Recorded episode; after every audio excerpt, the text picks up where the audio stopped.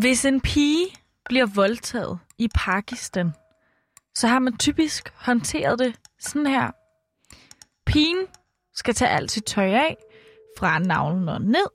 Så skal hun lægge sig på ryggen, og så skal hun sprede sine ben. Og pigen, som allerede en gang er blevet seksuelt mishandlet, bliver så tvunget igennem endnu et overgreb. Undskyld mit sprog nu, men to fingre bliver stukket op i hende, og det er for at mærke, hvor stram hendes skede er. Hvis hun er stram, siger man, at du er jomfru, og så stopper voldtægtssagen ligesom der. Men hvis de to fingre har god plads derinde, ja, så siger man, at pigen ikke er jomfru. Og hvis det er konklusionen, så vil det pakistanske samfund ikke hjælpe hende. Så er hun nemlig ikke ærbar, siger de. Og så er det sådan set ligegyldigt, om hun er blevet voldtaget eller ej. Ligegyldigt hvad resultatet bliver, så er jomfrutesten en tabersag for pigen. For ifølge eksperter kan den ikke bevise noget som helst. Det er ikke andet end et nyt overgreb, som kan traumatisere pigen endnu mere. Heldigvis er flere begyndt at sige stop over for den krænkende test.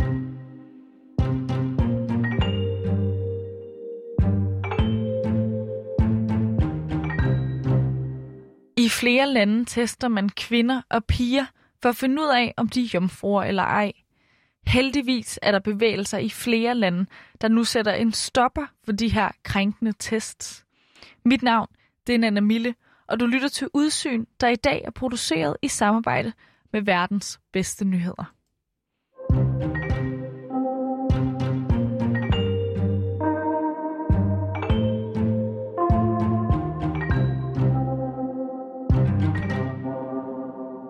Denne her øh, jomfru-test er begyndt at blive afskaffet flere og flere steder i verden, og der er ligesom blevet taget nogle vigtige skridt imod afskaffelsen af testen. Det her, det er Line Marie Sommer. Hun er journalist hos Verdens Bedste Nyheder, og hun har dykket ned i sagen om de krænkende jomfru-tests, der er på tilbagegang flere steder. Der har for eksempel været sejre i lande som Afghanistan, Ægypten og Indien, Bangladesh, Tyrkiet, som inden for de sidste årtier har indført regler og love imod den her såkaldte jomfruelighedstest. Det seneste fremskridt, det skete i storbyen Lahore.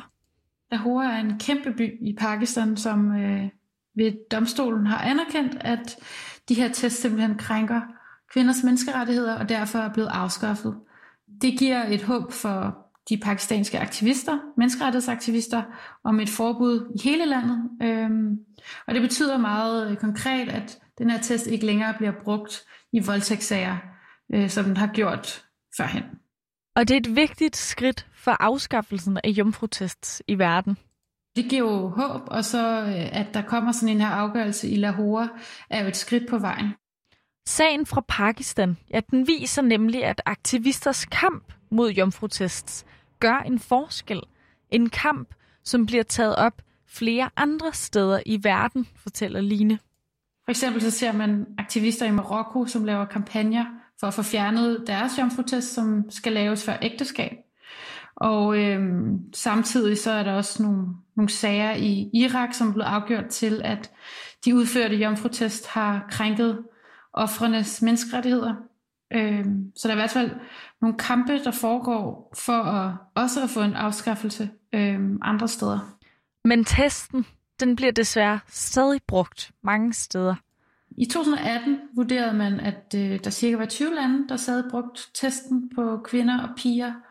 Nogle af de lande, som stadig har det, er for eksempel Indonesien, Irak, øh, Marokko har det også, og faktisk er der, siger man også, at der er nogle steder i USA, man stadig bruger den her metode. Men hvor mange piger og kvinder det så går ud over, det er til gengæld lidt sværere at svare på. Det er rigtig svært at finde øh, tal på, hvor mange der gør det. Øh, men mange kilder peger på, at det i hvert fald er mange tusindvis af kvinder og piger, som får udført den her test hvert år. Og de tusindvis af piger og kvinder, det her går ud over, ja, de får jo ofte alvorlige ar på sjælen. WHO har slået fast, at øh, konsekvenserne for de her tests kan være ret, ret alvorlige. De taler om, at det kan have meget alvorlige psykiske konsekvenser, øh, fordi at især efter en voldtægt kan den her test nærmest øh, efterligne den oprindelige handling og medføre retraumatisering.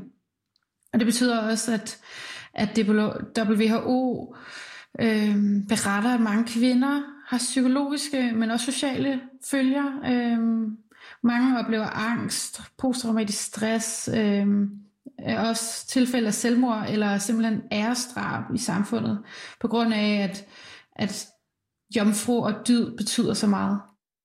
Det er jo ikke engang sikkert, at de her mænd, der så udfører testene på pigerne, fatter noget som helst om den kvindelige anatomi.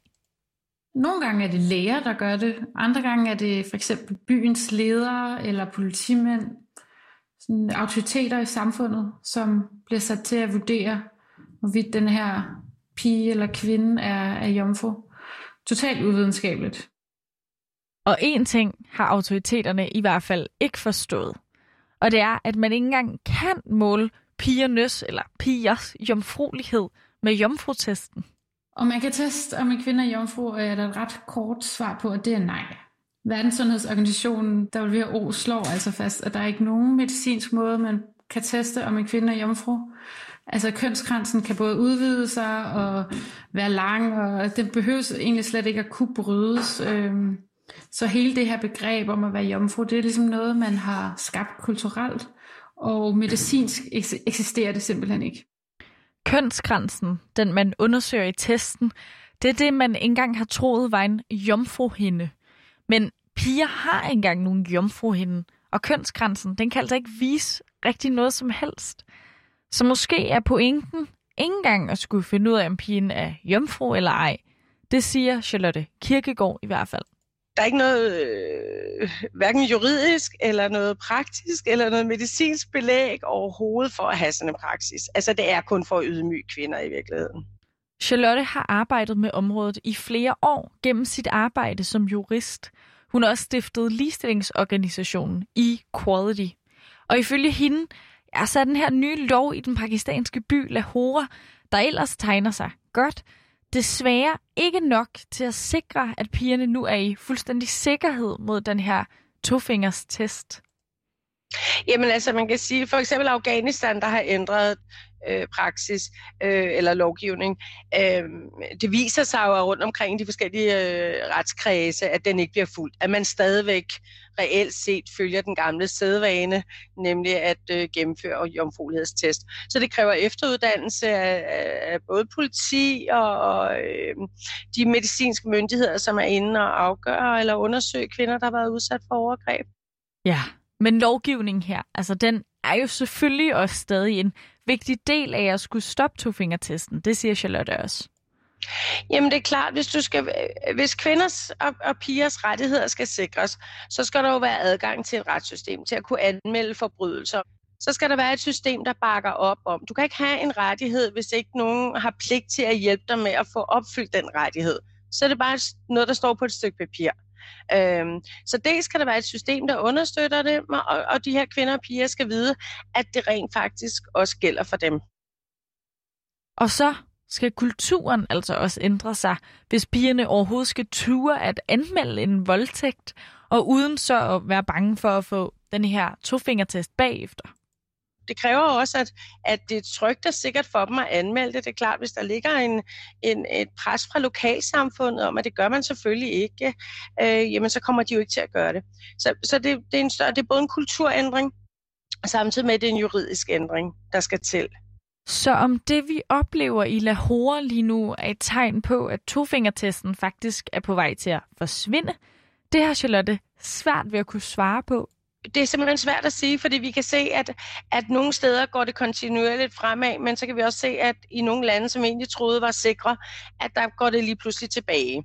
Altså der er stærke, særligt religiøse kræfter, som arbejder imod kvinders øh, reproduktive og, og seksuelle rettigheder.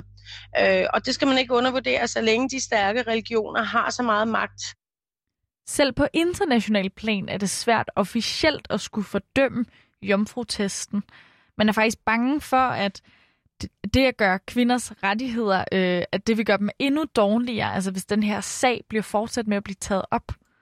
det er jo sådan, at kvinders øh, reproduktive og seksuelle rettigheder er ikke skrevet ind i øh, Beijing-platformen, som jo er sådan, øh, i CEDAW-konventionen, som er de stærkeste internationale dokumenter, vi har på området. Der, der fremgår de ikke, og der er ikke nogen, der tør åbne de her dokumenter, fordi vi er bange for, eller alle er bange for, at der bliver skrevet et forbud mod kvinders reproduktive og seksuelle rettigheder ind i dem. Beijing-erklæringen er ellers blevet vedtaget af FN netop for at sikre ligestilling mellem mænd og kvinder. Men her kan pigerne ikke hente nogen hjælp. Så der er meget modstand at overkomme, før vi kan slippe af med jomfrutesten i verden. Men selvfølgelig giver sagen i Lahore et nyt håb. Det er en lang og sej kamp, det her. Øhm, og, og som vi kan se, der er jo ikke nogen lande, hvor det reelt fungerer, ikke engang i øh, de europæiske lande eller i, i, øh, i den rigere del af verden, at de her systemer er på plads. Så, øh, så nej, der er ikke nogen garantier. Men altså, det er klart, for hver gang vi vinder et lille skridt, så er det jo en sejr. Altså, det kommer jo til at hjælpe nogle kvinder et eller andet sted, og det er jo altid godt. Altså, så selvfølgelig skal man fejre de her sejre øh, og håbe på, at de holder. Og så kan man sige, at det, at, at kvinder begynder at få flere rettigheder, jo også gør dem stærkere. Ikke? Altså, så, så man kan jo håbe på, at, de, øh, at det, det giver mod og kræfter til at fortsætte en kamp for at få flere rettigheder og få dem opfyldt. Ja, for denne her slags forandringer, det sker ikke af sig selv. Det kommer, når folket presser på, præcis som vi så det i Lahore. Altså det kan vi jo se kontinuerligt. Altså kvinder, der kæmper for deres rettigheder, har vi jo set. Det er jo også grunden til, at vi har stemmeret for kvinder i Danmark og de andre europæiske lande. Det er jo fordi, der er nogle kvinder, der har kæmpet for, at det skulle ske. Øhm, så hver eneste gang kvinder får bedre rettigheder, så er det fordi, at der er nogle øh, kvindeaktivister, som, som kæmper nogle steder. Øhm, og, den, og selvom det er sådan lidt op og ned, hvor meget vi hører om det, så er det jo en kamp, der foregår kontinuerligt. Programmet i dag var produceret i samarbejde med verdens bedste nyheder. Hvis du gerne vil læse mere om afskaffelsen af jomfrutest, så kan du finde det på verdensbedstenyheder.dk.